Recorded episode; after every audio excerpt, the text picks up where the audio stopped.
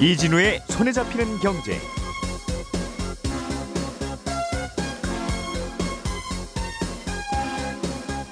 안녕하십니까 이진우입니다. 우리가 은행에 돈을 빌리러 가면 은행은 이분이 돈을 갚을 수 있나 고민을 하고 우리가 매달 버는 돈으로 빚을 갚을 능력이 되는지 심사하고 평가합니다. 그 평가의 지표가 되는 게 DSR이라고 불리는 건데요. 정부가 어제 예, 이 DSR 규제를 좀 더 강하게 하겠다고 밝혔습니다. 앞으로는 돈 빌려주는 게 돈 빌리는 게 더 쉽지 않아진다는 얘기인데 잠시 후에 이 내용 좀 더 자세하게 알아보겠습니다. SKIET라고 하는 기업 배터리 분리막을 만드는 업체인데요. 공모주 청약이 어제 마감됐는데 여기에 몰린 돈이 80조 원입니다. 그런데 이렇게 많이 몰리다 보니까 청약을 했는데도 공모주를 단 한 주도 못 받는 청약자가 속출한다네요. 이 내용도 잠시 후에 알아보겠고요. 돈이 필요한 사람과 여윳돈이 있어서 돈을 빌려주고 싶은 사람을 사이에 연결해 주는 걸 우리는 예전에는 은행이라고 했는데 요즘은 은행 말고도 P2P라고 하는 어, 비즈니스 모델이 있습니다. 이런 P2P 사업을 하는 업체는 다음 달 말까지 금융당국에 반드시 신청 등록을 해야 됩니다. 문제는 이 과정에서 그동안 P2P 업체에 투자했던 투자자들이 손해를 볼 수도 있다는 건데 어떤 이유 때문인지 짚어보겠습니다. 4월 30일 금요일 손에 잡히는 경제 광고 듣고 시작하겠습니다.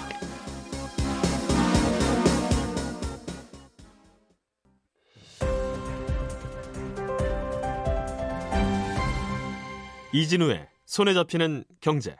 네, 경제 뉴스들 중요한 것들 뽑아서 정리해드리겠습니다. 손에 잡히는 경제 박세훈 작가, 김현우 행복자산관리연구소장 그리고 머니투데이 방송의 조은하 기자 세 분 나오셨습니다. 어서 오세요. 예, 안녕하세요. 예, 저희 또 디지털 라디오 미니에서 박, 곽재희님, 송진숙님, 김현우님께서 안녕하세요 인사 아, 해주셨습니다. 안녕하십니까? 안녕하세요. 네. 자, 김현우 소장님 주제부터 해보죠. 정부가 가계부채 관리 방안 조금 더 구체적으로는 대출 규제 방안을 내놨는데 네. 더 규제할 게 있나 봐요. 네, 총량이 늘어났는데 총량도 문제지만 증가 속도가 가파르다. 가계 대출이 예, 예. 코로나로 인해서 그러니까 요 증가 속도는 조금 그리고 규모도 조금 억제할 필요가 있다. 음. 아, 올해는 이제 코로나를 감안해서 증가율은 5에서 6% 정도로 아, 내년에는 4% 수준으로 거시적으로 관리하겠다는 거고 예. 이를 위해서는 이제 촘촘하게 조금 줄여야 되겠죠. 그래서 이제 미시적인 부분에서는 이 차주 단위의 DSR로 대출을 전환해 나가겠다. 지금은 이 DSR 같은 경우에는 1년 동안 갚는 대출 원리금 상환액이 예. 어, 내 연봉의 40%까지만 맞춰지도록 하는 게 이제 DSR 규제인데 이 DSR 규제가 현재는 이 은행별로 규제가 되고 있어요. 네. 그러니까 어떤 사람은 50%, 어떤 사람은 30% 이렇게 해서 평균을 맞춰가지고 40%는 은행 너희끼리 맞추도록 해라라고 하는데 특별한 경우에는 이제 차주 단위로 40%를 현재는 규제를 하고 있습니다. 네. 그런데 그 차주 단위로 차주라는 건 돈 빌려 그죠. 리러 온 사람. 예, 돈 빌리러 손님. 온 사람, 예. 예, 손님, 손님별로. 예, 손님별로 40% 규제는 현재 예, 특별한 경우 뭐 9억 초과 주택에 대한 대출이나 신용대출 1억 초과 뭐 이런 경우에만 보고 있는데 네. 이걸 점차 확대해 나가겠다. 근데 이제 점차 음. 아, 올해 7월, 내년 7월, 내후년 7월 이렇게 1, 2, 3단계에 걸쳐서 예, 확대를 해 나가겠다. 그래서 내후년 2023년 7월이 되면 아, 총 대출의 합계가 1억이 넘어가면 음. 전부 다 개인별로 DSR 40% 규제를 적용을 받습니다. 그러니까 쉽게 말하면 이게 뭡니까? 소득이 있어야 그렇죠. 구체화돼서 입증할 수 있는 소득이 있어야, 있어야 소득이 있어야. 대출을 받으러 가서 이 대출 어떻게 갚으실 건데요? 그러면 이렇게 1년에 이렇게 내 이렇게. 40%. 예, 그렇죠. 넘지 않도록. 음. 1년에 갚아야 될 돈이 예를 들면 400만 원이면 네. 혹은 어, 1000만 원 이상 버는 걸 입증해야 된다. 그렇죠. 되게 이제 원금도 나눠 갚아야 되기 때문에 네. 좀 규모 있는 대출을 받으면 저 그냥 이거 만기에 일시상환하면 안 됩니까? 어, 한꺼번에 예를 네. 들면 전세 대출이나 주택담보대출은 집 팔아서 갚으면 안 되나요? 어, 이럴 수 있는데 그러면 안 된다는 거죠. 이제. 전세자금 대출이나 예금 담보 대출처럼 이 소득이 아닌 다른 것으로 바로 갚을 수 있는 것들은 제외가 됩니다. 예. 아, 근데 주택 담보 대출은 집을 팔아서 갚아야 되는 거니까 네. 아, 판다는 보장도 없잖아요. 전세 보증금 그냥 빠지는데 바로 받을 수 있는데 그래서 아, 그거는 안 돼요. 주택 담보 대출은 안 되고 예금 담보 대출이나 보험 약관 대출이나 그다음에 전세자금 대출 같은 경우에는 DSR에 예. 적용은 안 됩니다. 소득이 있어야 된다는 거군요. 어쨌든 소득이 있어야 됩니다. 논리적으로는 맞아요. 가- 돈 갚을 능력이 있는 걸 보고 우리가 빌려주겠다는 뜻이니까. 네. 그러면 왜 당장 지금부터 안 합니까? 네, 당장 지금부터 전면 확대 시행하게 되면 그 말씀하신 소득이 증빙 안 되시는 분들이 많이 있어요.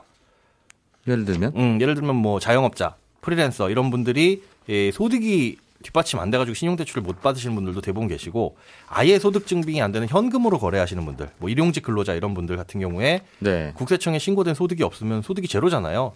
음. 이 규제에 맞추다 보면은 현재 나가 있는 대출이라든가 아니면 예. 앞으로 대출을 받는 것 자체가 원천적으로 봉쇄되기 때문에 음. 단계적으로 늘려 나가겠다. 소득을 따라서 에, 확보할 수 있는 증빙할 수 있는 어떤 제도적인 장치를 조금씩 더 만들어 놓겠다. 근데 그거는 앞으로 그럼 현금 거래를 없애거나 음, 하지 네. 않으면 그런 게 구체화될 리가 없는데요. 그동안 네. 그동안 신고가 안 됐거나 파악이 안 됐던 게 앞으로 없죠. 앞으로 1, 2년간 되겠습니까? 네. 현재도 예. 소득을 국세청에 신고된 소득만 보지는 않아요. 이 음. 국세청에 신고된 소득을 증빙소득이라고 하는데 예. 어, 근로소득자들은 유리지갑이잖아요. 딱 내가 받은 월급이 바로 신고되는 반면에 자영업자분들은 경비를 많이 떨구면은 어, 소득이 소득이, 적게 잡히기도, 적게 하고, 잡히기도 하고. 아까 말씀드린 대로 현금으로만 거래하셔가지고 소득이 안 잡히면 예. 어, 그런 분들 같은 경우에는 아예 진짜 대출이 안 나올 수도 있고 그래서 음. 뭘 보냐면 인정소득이라는 걸 따로 봅니다. 네. 그러니까 신용카드 사용액이라든가 현재는 뭐 건강보험료 납부 이력 이런 것들을 봐요. 그래서 예를 들어서 한 달에 이분이 1년 동안 쓴 신용카드 사용액이 예. 한 2,500을 썼다. 음흠. 그런데 연체가 없었다. 그 말인즉슨 어디선가 돈을 벌고 그 정도를 갚을 능력은 된다라고 볼 수 있는 거잖아요. 예. 그래서 최소한 2,500 정도 넘어가는 소득은 있으니까 음흠. 그거에 준해 가지고 현재도 대출을 해주기는 하고요. 그다음에 아예 뭐 신용카드도 없고 그냥 진짜 소득도 안 잡히고 이런 음. 분들이 신용카드 만들려고 은행에 찾아가면 안 만들어주냐 또 그렇지는 않습니다. 음. 이거 같은 경우는 신용평가 회사에서 소득 추정 모델 같은 거를 써요. 예. 즉, 아, 요분의 직업, 요분의 나이, 요분의 성별, 요분의, 요분의 거주지, 이 정도의 에, 연령대 뭐 이렇게 가지신 분들은 대략 평균적으로 요 정도의 소득이 발생하더라. 라는 음. 걸 토대로 신용카드를 만들어주는데 추정소득을 쓰기도 합니다. 네. 어떻게든 논리를 만드는군요. 그러니까. 네. 그런데 지금은 그게 제한적인데 보는 게 기껏해야 신용카드 사용액 아까 좀 전에 말씀드린 그 신용평가 회사의 모델 아니면은 국민연금 아 저 건강보험료 납부 이력 이런 것들인데 예. 그런 것들을 좀 더 다양화하겠다. 그러니까 적금 납부 이력이라든가 뭐 국민연금 받는 거 이런 것들도 포함하겠다는 겁니다. 음, 이것저것 찾아는 보되 입증이 안 되면 대출은 안 해드리겠습니다. 네. 이게 대출을 줄이기 위한 규제니까. 그렇죠. 그렇죠. 대출 더 해드리려고 하는데 저희가 명분이 없습니다라는 게 아니라 네. 대출을 좀 줄이려고 하다 보니 이런저런 이유가 있은 분들께만 대출해 드리겠습니다라는 쪽이죠. 큰 틀은 사실 대출이 너무 많이 나간 분들은 줄이되 예. 그렇게 돼버리면 정말 실수요자 서민들 대출이 꼭 필요하신데 이런 문제 때문에 소득이 증빙 안 돼서 안 되시는 분들의 충격이 갈 수 있으니까 그 충격은 좀 최소화하자. 이분들은 오히려 대출을 좀 더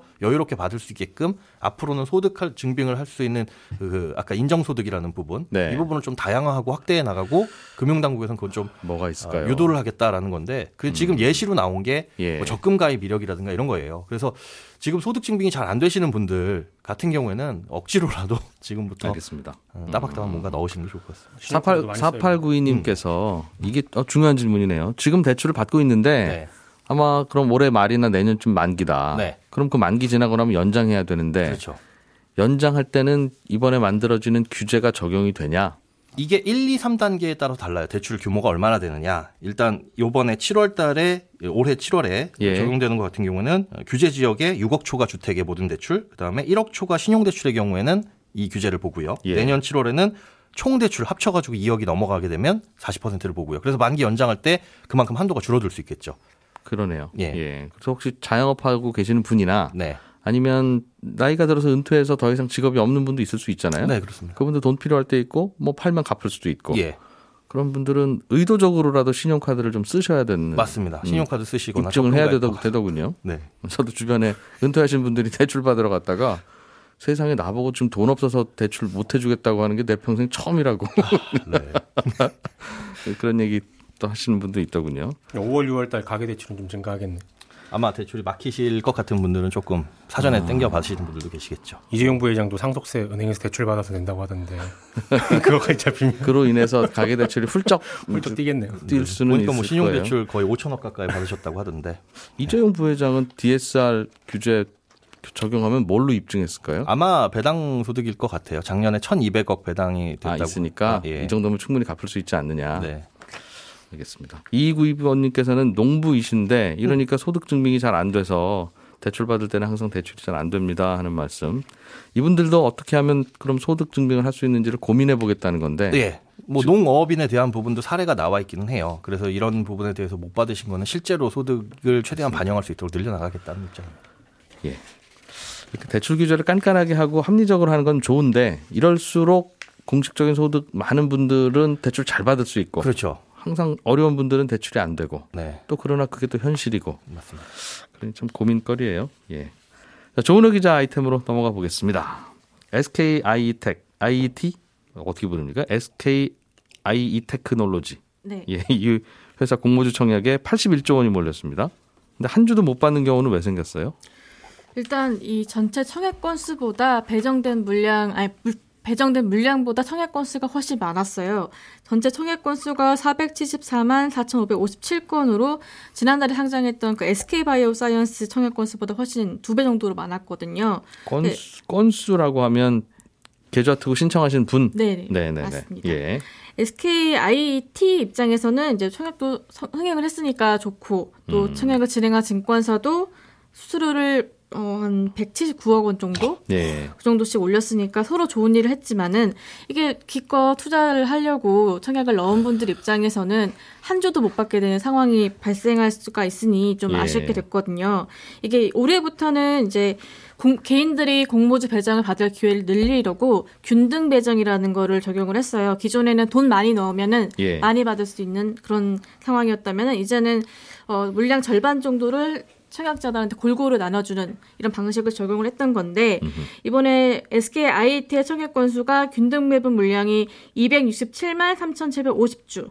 아까 말씀드린 것보다 한 두 배, 절반 정도 예. 음. 밖에 안 되죠. 예. 그렇다 보니까 이게 증권사로별로 보면은 총 다섯 곳이 진행을 했었었는데 이게 SK증권 한 곳만 빼고 나머지는 한 주도 못 받는 네. 그런 상황이 될 것 같습니다. 이게 그 지난달에 했던 SK 바이오 사이언스에 비해서는 공모 물량 자체가 적었다. 어, 공모 물량 자체가 저, 금액 자체가 적으니까 네네네 그렇겠죠. 그랬던 어. 거였고 그런데 더 많은 분들이 몰렸군요. 쉽게 말하면. 네 더 많이 몰렸고 지난달에 SK 바이오 사이언스 우리 청약하고 난 다음에 얘기하면서 이거 가족들 명의로 다 저- 모든 증권사 다 돌아다니면서 받으면 받으실 수도 있습니다. 네. 그렇게 전해드리기도 하고 그랬더니 이젠 그때 만든 분들이 음또 알겠어 다음에 할 때는 그럼 그렇게 해야지 라고 생각하셨던 분들이 네. 많은 모양이야. 워낙 많이 몰려들다 보니까 이게 너무 많이 몰려들었던 뭐 NH투자나 삼성증권은 애초에 배정 물량도 적었는데 몰려든 사람 많아서 한 10명 중에 9명 이 정도는 거의 못 받을 것으로 보여요. 제가 예. 그 중에 한 명입니다. 아 신청했는데 못 받으셨어요? 어, 증권사 세 개에 신청을 했는데 다, 예, 다 떨어졌어요. 다 이제 추첨으로 돌아갔죠. 아, 이제 수천만 기다리셔야 네. 되겠네요. 어, 잘 나오면 그날 월요일, 월요일에 발표죠? 3일날 삼일 발표. 네. 점심 제가 쏘겠습니다. 잘 되면. 근데 여기 80조 몰린 게 제 계산해 보니까 10억 아파트 8만 채더라고요. 네? 어, 작년에 서울 아파트 거래량이 8만 3천 이게요 채니까 주식 시장에서는 그래서 그 돈이 몰린 거예요 지금. 이, 어, 이번 주 초에 이번 주 초에 주식 시장이 좀 불안하고 빠졌던 이유가 여기 청약하려고 일단 주식 팔아서 돈 빼니까. 돈 빼서 청약하고 다시 넣으려고. 그렇죠. 그래서 다음 주는 주가 전망이 좀 괜찮다고. 그 돈 다시 돌려받으시면 또 내가 뭐 샀었지 그때 하면서 다시 사실, 사실 테니까 그런 전망도 하더군요. 우리 사주 조합은 오히려 넘, 넘쳐서 남았다면서요? 이건 무슨 얘기입니까? 이게 사실 원래 우리 사주 조합 자체가 미달나는 경우가 많다고 해요. 아무래도 직원 수에 비해서 배달 배정되는 물량이 좀 많다 보니까 원래 정해진 비율이 있죠. 우리 사주 조합에 얼마 정도 주는. 네 네 그런 게 있어서 이번에 우리 사주 조합 우선 배정 물량이 427만 주 정도인데 이게 공모가가 10만 5천 원 정도였기 때문에 이걸 곱하면은 전체 청약 금액이 한 4,492억 원. 직원들이 이제 4,492억 원을 갖고 와야 이제 나눠줄 그쵸. 수 있는 거죠. 근데 이게 지금 직원 수가 한 200명 수준밖에 안 돼요. 그러면 1인당 한 계산해 보면 20억씩은 넣었어야 된다는 얘기인데 사실 실제로 이렇게 하기 너무 어렵잖아요. 그래서 대부분 기업들이 이 청약을 할때 우리 사주 조합은 많이 미달이 난다고 하더라고요. 그래서 이번에도 한 절반의 미달 나지 않겠냐 이랬었었는데 예. 30%만 미달이 났다고 해요. 이것도 놀라운 게 어디서 그만큼? 직원들이 다들 많이 했다는 얘기죠. 생각보다 한 8억 이상 정도는 했었어야 음. 되지 않았나 싶은데 그래서 지난달에 그 가계 대출 늘어난 게 또 이것 때문인가요? 영향이 직원들이. 네. 돈 구하러 좀 다녀서.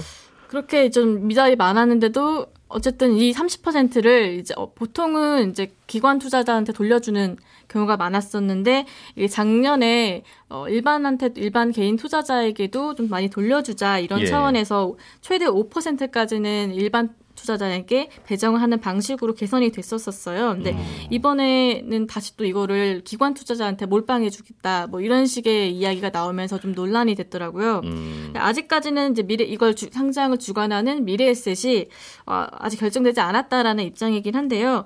이게 어 일단은 3일에 발표가 나니까 그 전까지 좀 입장을 정리하지 않을까 싶습니다. 예, 다음 이렇게- 주 월요일에 뜨거운 것도 자꾸 따상 뭐 이런 얘기 많이 너무 많이 한 것 같아요. 이건 확정이 아닌데 사실은 이게 뭐 이게 공모 주면 특히 더 그냥 두 배 오르는 건 기본으로 우리가 생각하다 보니 근데 그게 아닌데 그게 아닌데 예. 생각해 보면 어. 지금 모든 사람이 그렇게 배정 받으신 분이 그날 다 팔아버리면 예, 마이너스 37%까지 갈 수 있습니다. 36%까지. 예. 우리 사주 조합 으로 받은 물량은 아니 무슨 빚을 내서라도 얼른 받아야지 최소한 두 배는 오를 텐데라고 생각하시는 분들은 이상하게 느끼실 텐데 우리 사주 조합으로 받은 물량은 일정 기간 못 파는 기간이 있어요. 음.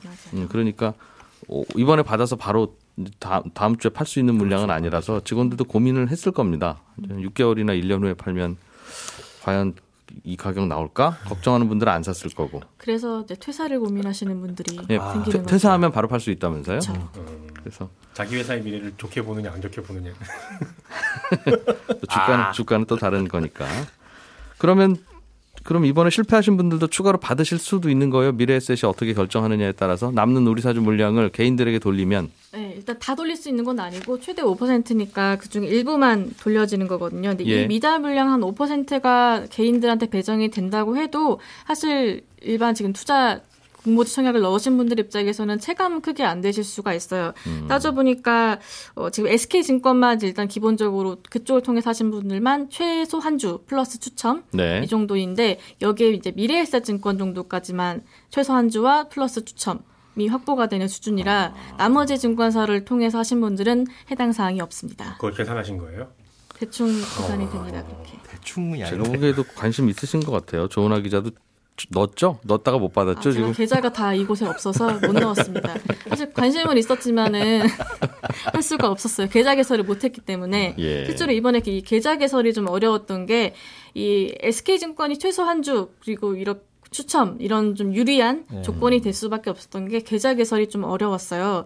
이게 예- 이 증권사 같은 경우에는 어 20거래일 한 거의 한 달 정도 예. 이내에 다른 다른 증권사에서 계좌를 튼 이력이 이력이 남아. 있으면은 비대면으로 계좌를 개설할 수가 없고 무조건 지점에 가야 합니다. 아 그게 증권사마다 기준이 달랐어요? 조금씩 다른데 SK증권은 그런 기준을 가지고 있는데 지점에 가서 계좌를 개설을 하고 싶어도 할 시간 수가 없는 게 못- 이번에 음. 거의 뭐 새벽에 다 마감이 됐다고 하더라고요. 번호표 뽑고 이런 식으로 공모주 청약 저 바로 전날이었던 날 제가 마침 SK증권 갈 일이 있어서 지나갔었는데 예. 입구에 그 더 이상 신규 계좌 개설이 불가능하다라는 안내판이 딱 붙어 있더라고요. 네. sold out. 네, 솔드아웃.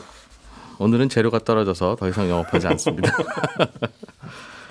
자, 김현우 소장님, P2P에 투자하는 분들이 앞으로 큰 손해 볼 수도 있으니 주의하라는 소식인데 무슨 얘기입니까? 이 P2P라는 게 돈 필요한 사람, 돈 빌려주는 사람 연결해 주는 거잖아요. 예. 그런데 이게 워낙 초기에 난립하다 보니까 연결해 줄게요 하고 돈 받아서 나르는 업체들, 네. 사기 업체들도 있었고 예. 돈 받아간 거 빌려주는 게 제대로 예, 이 신용 관리가 안 되는 위험들도 네. 있었고 그래서 쉽게 얘기해서 온투법이라고 온라인 투자 연계 금융업법이라는 걸 만들어서 니네 등록해라 자본금 음. 요건 갖추고 뭐 인적 뭐 물적 요건 갖추고 시작을 해라 영업을 예. 그게 지난 8월에 법이 생겼고 예. 올해 8월 까지 유예를 해줬어요. 음흠. 그런데 현재 여기에 충족하는 업체가 한 군데도 없다. 여섯 개 업체가 심사를 보고 있는데 아, 일단 나와봐야 한다. 그런데 음. 만약에 등록 심사를 완벽히 하지 못하면 떨어지면 폐업된다. 폐업되면 예. 투자자들 너희 지금 손해 발생할 수 있으니까 미리 한번 알아보셔라. 안전장치가 있는지. 어, 폐업되면 어떻게 해야 되는 거예요? 그 안전장치를 온라인 금융투자법에는 만들어 놓고 있어요. 그러니까 폐업하게 됐을 경우에 네. 이분 지금 대출 상환액, 이 원리금 상환액을 빌려준 분한테 나눠줄 수 있는 걸 누군가에게 맡기도록 이관하도록. P2P라는 게 예. 어, 개인과 개인끼리 서로 알아서 돈 주고 빌리고 하세요 하는 거 연결해 주는 거잖아요. 그렇죠. A라는 사람한테서 B라는 사람한테로. 그런데 이걸 A라는 사람 통장에서 B라는 사람 통장으로 본인이 직접 이체하는 게 아니라 예. 중간에서 누가 받아다가 연결을 해 주는 거잖아요. 그게 그 업체죠. 예. 근데 그 업체가 문을 닫아 버리면 예. 받아다가 갖다 주는 사람이 없어지니까 예. 심부름꾼이 없어지니까 이걸 폐업하더라도 대신 외부의 어떤 기관에다가 맡겨라 그런 안전장치를 해둬라라는 게 법의 명시가 지금 되어 있는데 음흠. 이게 지금 8월에 예, 이 온투법을 맞춰야지 이것들도 갖출 수 있는 거잖아요. 사실상 안 갖추고 있어도 그렇죠. 문 닫을 건데 뭘 금융 당국이 뭐 하라는 걸 하겠어요. 그렇죠. 그냥 그문 닫고. 예. 전화 끊고 가는 거지. 네. 그렇게 되면 이제 나는 빌려주긴 했는데 네. 받을 길은 없고 이런 피해가 발생할 수 있으니까 확인해봐라 그런 시스템이 갖춰져 있는지. 아. 제가 만약에 빌려줬다면 지금이라도 상환을 요구를 할 것 같아요. 근데 이게 P2P라는 게 상환 요구가 중간에 안 됩니다. 그렇죠. 계약이 있을 거 아니겠어요. 언제까지 돈 쓰겠다고. 맞습니다. 예. 그리고 그걸 손해 보더라도 나는 안 하겠습니다가 안 되는 구조가 대부분이에요. 허허 이 소식 듣고 또 나쁜 생각하시는 분들은 그렇다면 나는 P2P에 가서 돈을 빌려볼까? 잘하면 안 갚아도 되겠네. 그건. 생각하실 수도 또. 있겠네요. 채권은 어딘가에 남아 있으니까 그 채권은 팔고 폐업할 수도 있으니까. 음, 이거 가상화폐 거래소 등록하라는 거랑 비슷한 상황이에요. 네. 그래서 서로 이렇게 돈 주고받고 하는 거를 그런 중개업을 그 암호화폐 거래소도 그렇고 이런 것도 그렇고 네. 이게 처음에 민간이 하게 되는 것부터 이상한 거예요, 사실. 아예 안전장치를 다 갖추고 그러다 시작하게 문 닫. 갑자기 문 닫으면 어떻게 하죠? 그렇습니다. 음. 그런 문제가 지금 눈앞에 닥쳐오고 있다는 겁니다. 이야. 박세훈 작가는 이건희 회장이 남긴 유산 중에 미술품 이와 관련한 다양한 궁금증들을 취재해 오셨는데 네. 요거는 커피 한 잔 하면서 있다가 네. 저희 팟캐스트에만 올려드리는 커피 타임에서 이야기를 좀. 풀어주십시오. 네, 오늘은 여기서 마무리하겠습니다. 조은아 기자, 김현우 소장, 박세훈 작가 세 분 고생하셨고요. 저는 오늘 손경제 플러스에서는 건설업계 이야기 좀 오랜만에 들어보겠습니다. 이진우였습니다. 고맙습니다.